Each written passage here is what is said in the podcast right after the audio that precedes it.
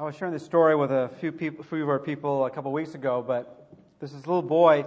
He was in a third grade elementary school class, and the teacher was trying to teach them a new word, new vocabulary word. And so she asked the class, "How many of you know what the word procrastination means?" And no one raised their hand. And this little boy named Billy was thinking about his experience at church and always heard these big words ending with T I O N, you know, justification, sanctification, glorification. And so he raised his hand and said, Well, I don't know what procrastination means, but I'm sure my church believes in it. you know, we've all had that experience at times where we uh, know what to do. That's not the problem. The issue is whether we're going to actually do it. Well, Paul, as he writes this letter that we're going to be looking at this morning, this was a letter that he needed to write. And maybe you've had that experience where you better make that telephone call, better write that letter, and, and you know you just need to do it, but you keep putting it off. And the reason that Paul needed to write this letter because somehow he was put in the drama of relationships and that he needed to, to make sure not only his relationships were right, but also the one that somehow he got uh, placed into that had a little bit of a drama involved in it. We're going to do a couple things that's a little bit out of the norm we have on a, on a Sunday morning worship service. And one is, is we're going to do what some churches do in the honor of God's Word. Maybe you've been in settings like that. Well, when they have a public reading of the Scripture, they'll ask the people to stand to honor God's Word. Now, if you don't feel like standing because you're tired or health issues, that's fine as well. But if you will, let's stand for the public reading of God's Word. And this morning, we're going to read an entire book in the Bible. Uh, so uh, don't get nervous. It's only one page long as, uh, as I read the book of Philemon. Paul, a prisoner of Christ Jesus, and Timothy, our brother. To Philemon, our beloved friend and fellow laborer, to the beloved Apphia, Archippus, and our fellow soldier, and to the church in your house. Grace to you and peace from God our Father and the Lord Jesus Christ.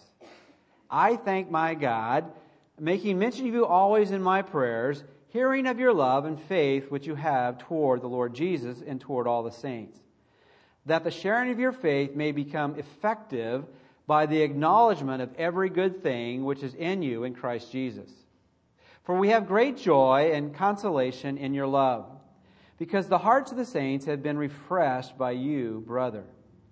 Therefore, though I might be very bold in Christ to command you what is fitting, yet for love's sake I rather appeal to you, being such a one as Paul, the aged, and now also a prisoner of Jesus Christ, I appeal to you for my son Onesimus, whom I have begotten while in my chains, who once was unprofitable to you, but now is profitable to you and to me. I am sending him back. You therefore receive him, that is, my own heart, whom I wish to keep with me, that on your behalf he might minister to me in my chains for the gospel. But without your consent, I wanted to do nothing, that your good deed might not be by compulsion, as it were, but voluntary.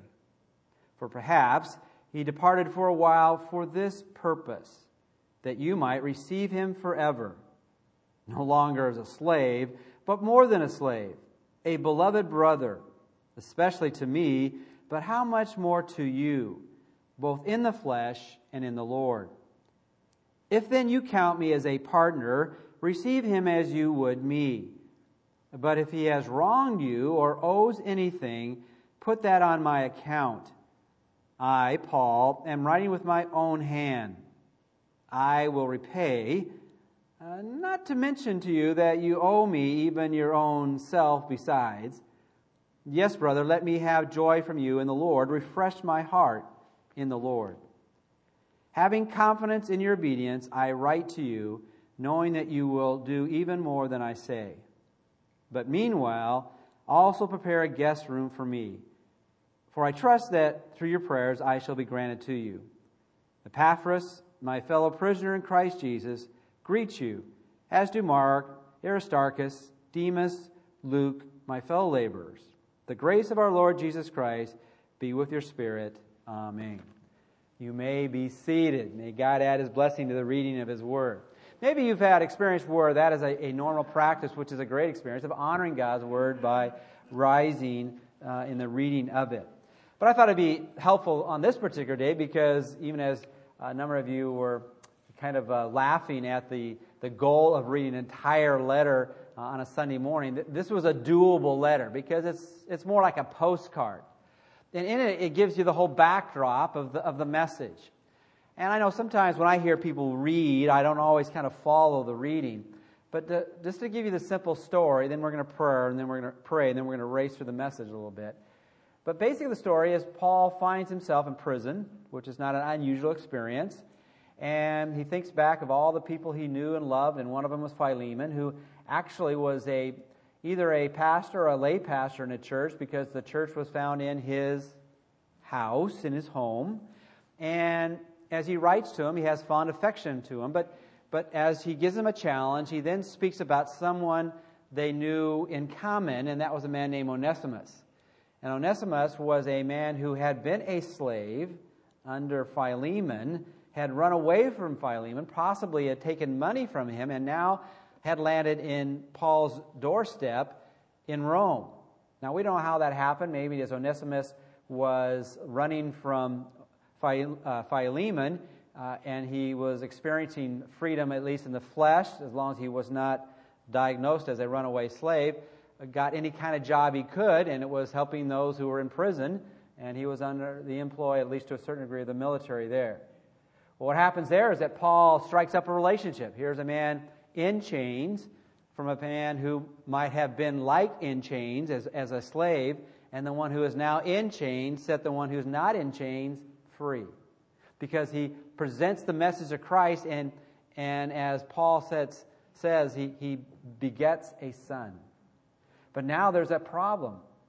Because Onesimus is a runaway slave that had stolen money from a, a friend of Paul's who was a believer, and so there's an issue of forgiveness. And though the word is not used in this particular postcard written by Paul, Paul sends him back to Philemon, appealing to him, not commanding him, though he could, appealing to him to forgive him as he has been forgiven. And in case retribution needed to happen, he said, just, just, just know that I will repay. And even though I'm not going to mention it, I will mention to it, you've got a pretty big tab already on my account. And then he sends him a greeting and the appeal to forgive and to love a new brother in Christ is given not only to Philemon, and it's all right to read the mail because Paul said, go ahead and read this letter to the whole church in your home. And then that letter was circulated to others. And even today, we read the letter written to Philemon, an appeal to God's people to live out their faith. So that is the backdrop. I told you the whole story. Let's pray, and then let's pick out a few nuggets in this letter. Let's pray. If I pray as we share this morning that particularly you might allow me to be wise in the use of our time as we just see the things that are in this uh, letter, and that you might penetrate our hearts for us to not only hear the challenge and the appeal to Philemon, but the challenge and appeal to our lives as well. And we ask this in Christ's name. Amen. All right, this is a challenge given to an individual that had a wider scope of spiritual emphasis. Because as we think about the issues that Philemon was wrestling with is the same issues that we wrestle with. And it begins as Paul gives a word of thanks to him as he sees his faith and his love for Christ and for God's people. But then he just kind of throws this in, and this is the first thing I want to look at the challenge to be effective in your faith. To be effective in your faith. Now, for most of us, we would say that we have faith.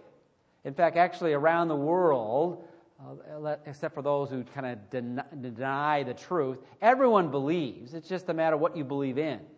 And not only it's an issue of what you believe in or on or whom, but it's also just how effective is that faith? Does it make any difference? And, that's a challenge for people who consider themselves followers of Christ. I, you know, I believe in Jesus. Well, is it doing anything for you? Well, if I was honest, not a whole lot. And that's what he's saying to Philemon. I want your faith not just to be a name only, I want it to be effective. So he says in Philippians uh, Philippians. Philemon 1 4 through 6, these words I thank my God, making mention of you always in my prayers, hearing of your love and faith. And then he says this that the sharing of your faith may become effective. And then he tells how by the acknowledgement of every good thing which is in you in Christ Jesus. He says, I want your faith to be effective. It's an interesting word in the original language, the word effective. It comes from a word from which we get energy. And he said, I, I want your faith to be energized. Now, if we were to summarize the different ways we came in um, to this uh, worship center this morning, we could probably put it in one of two ways. You came in either tired or full of energy.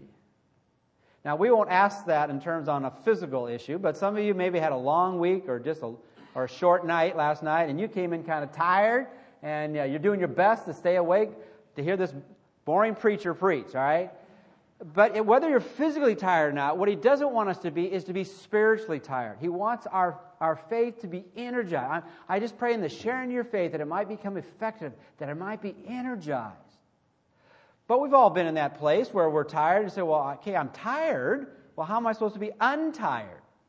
Well, physically, you, you take a nap, you, you get some, you change maybe your, your schedule, or you get some helpful exercise, you start eating right, and hopefully, physically, you'll start feeling better. Well, how do you start feeling better spiritually?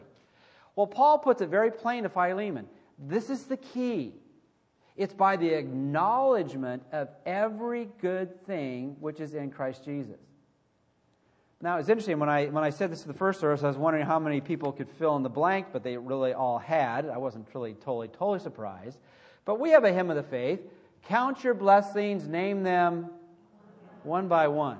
Now, we have probably sung or heard that many, many, many times, but the issue is not singing it, but doing it.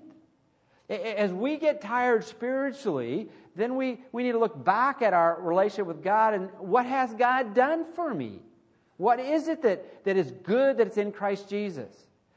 And when we forget to do that, then we will not have a faith that's energized because it will be running on tired old batteries.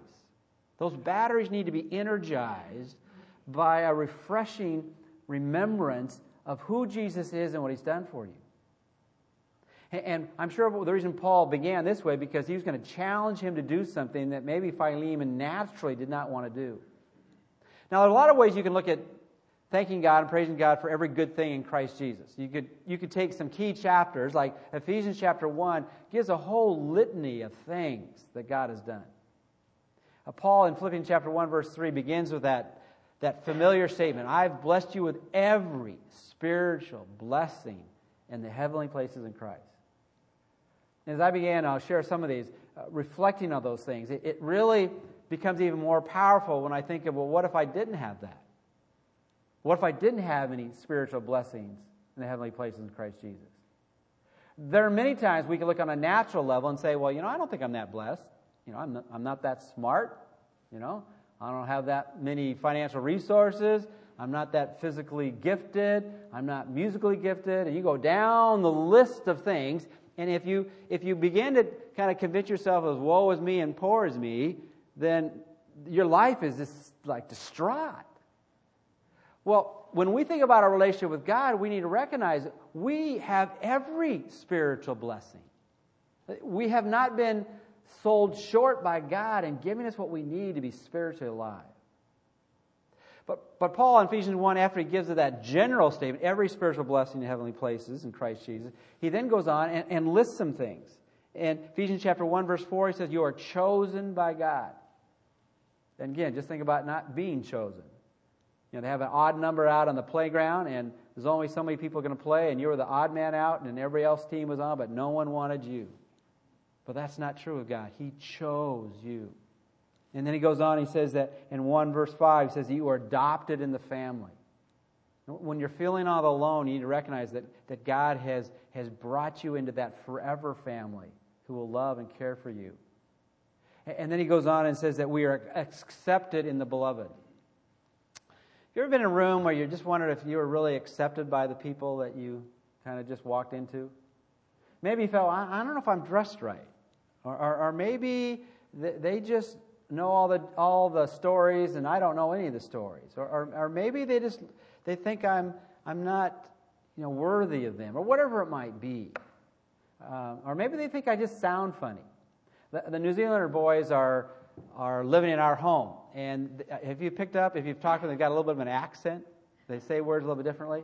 I, I was I was kidding one of them. I was I was on Facebook this week, and they were one of them was sending a Facebook message back to some of their friends in New Zealand, and this is what they said: They really talk funny here.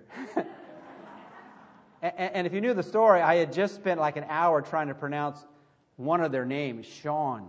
You have to, it's not Sean, it's Sean. And I'm probably not even saying it right. And so we spent an hour trying to train my ear and my tongue to say it right. And so then they sent back this, man, this pastor, he can't even say our names right, you know.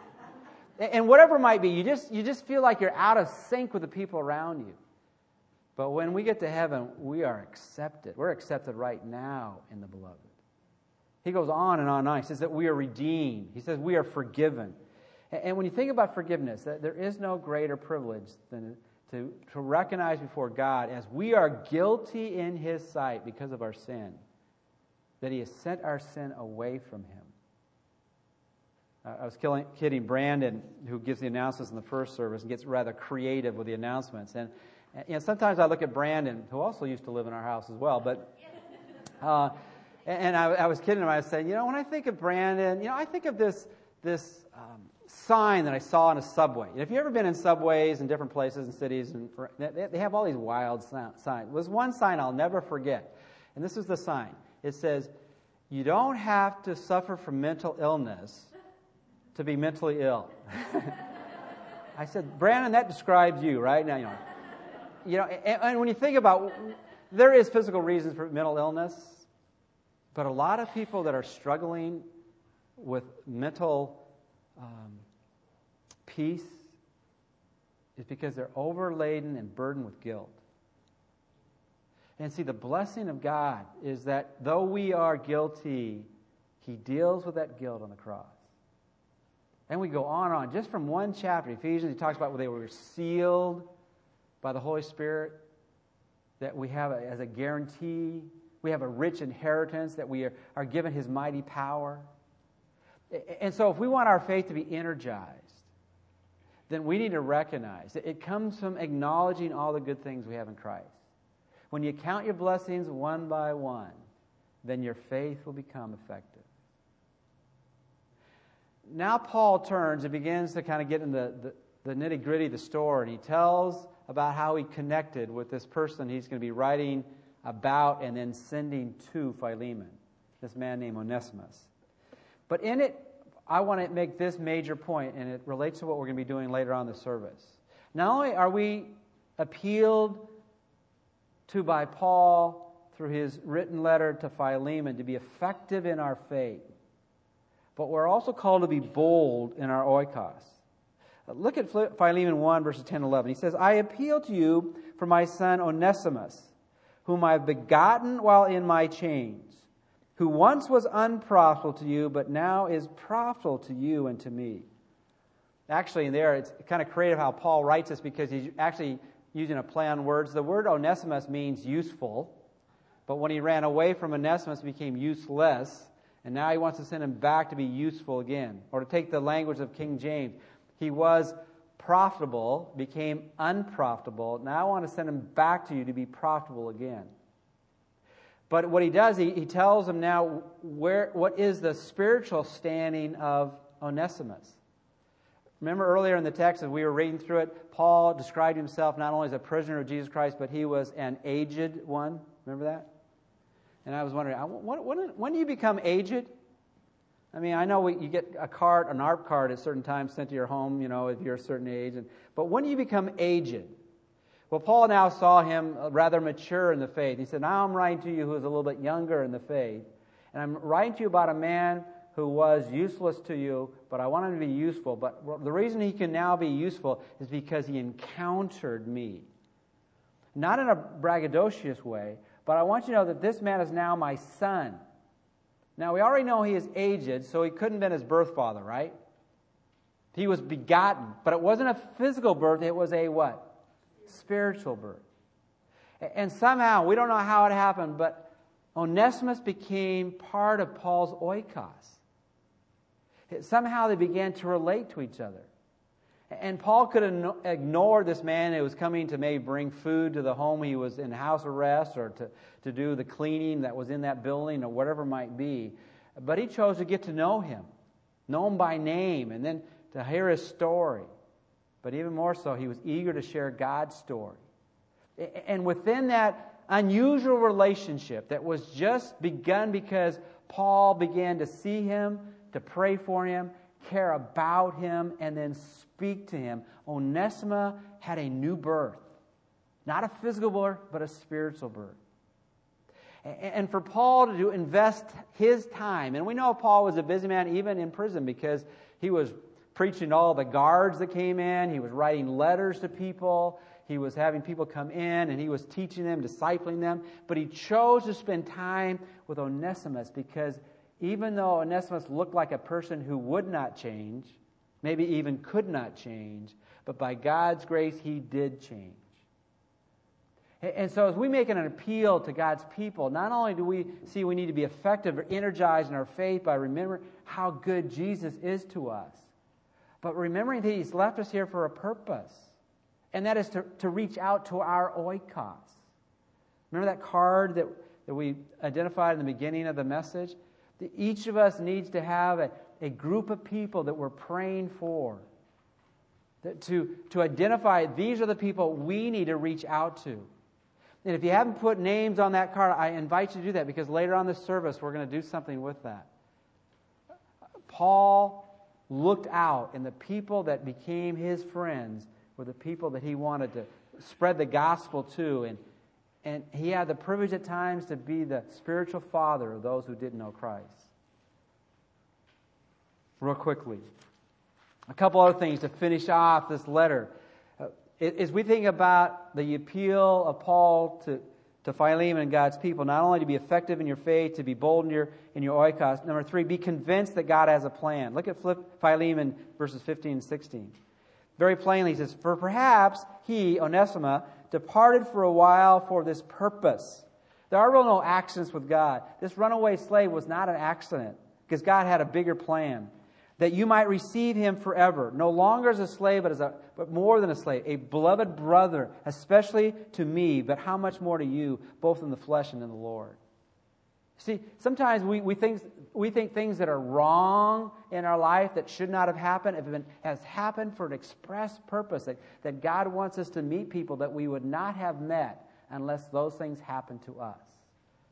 So I don't see life as a series of, of random acts that just happen to you. But they're there for you to respond in a way that gives grace and honor to God. Doesn't mean they're always enjoyable, but they're always there for a purpose. Isn't that what Romans 8:28 is all about? And we know that God causes all things to work together for what? Good. To those who love God and are called according to his purpose. And in that verse, he's not saying that everything that happens in your life is good, but it can be used for good and Onesimus leaving Philemon, it ended up being good. Paul being in prison ended up being good because this connection brought someone into eternal faith. Know everything has a purpose. And then, fourthly, be as forgiving as you have been forgiven. Again, the word forgiveness is never used, but it's throughout this, this postcard. If then you count me as a partner, receive him as you would me. But if he has wronged you or owe anything, put that to my account.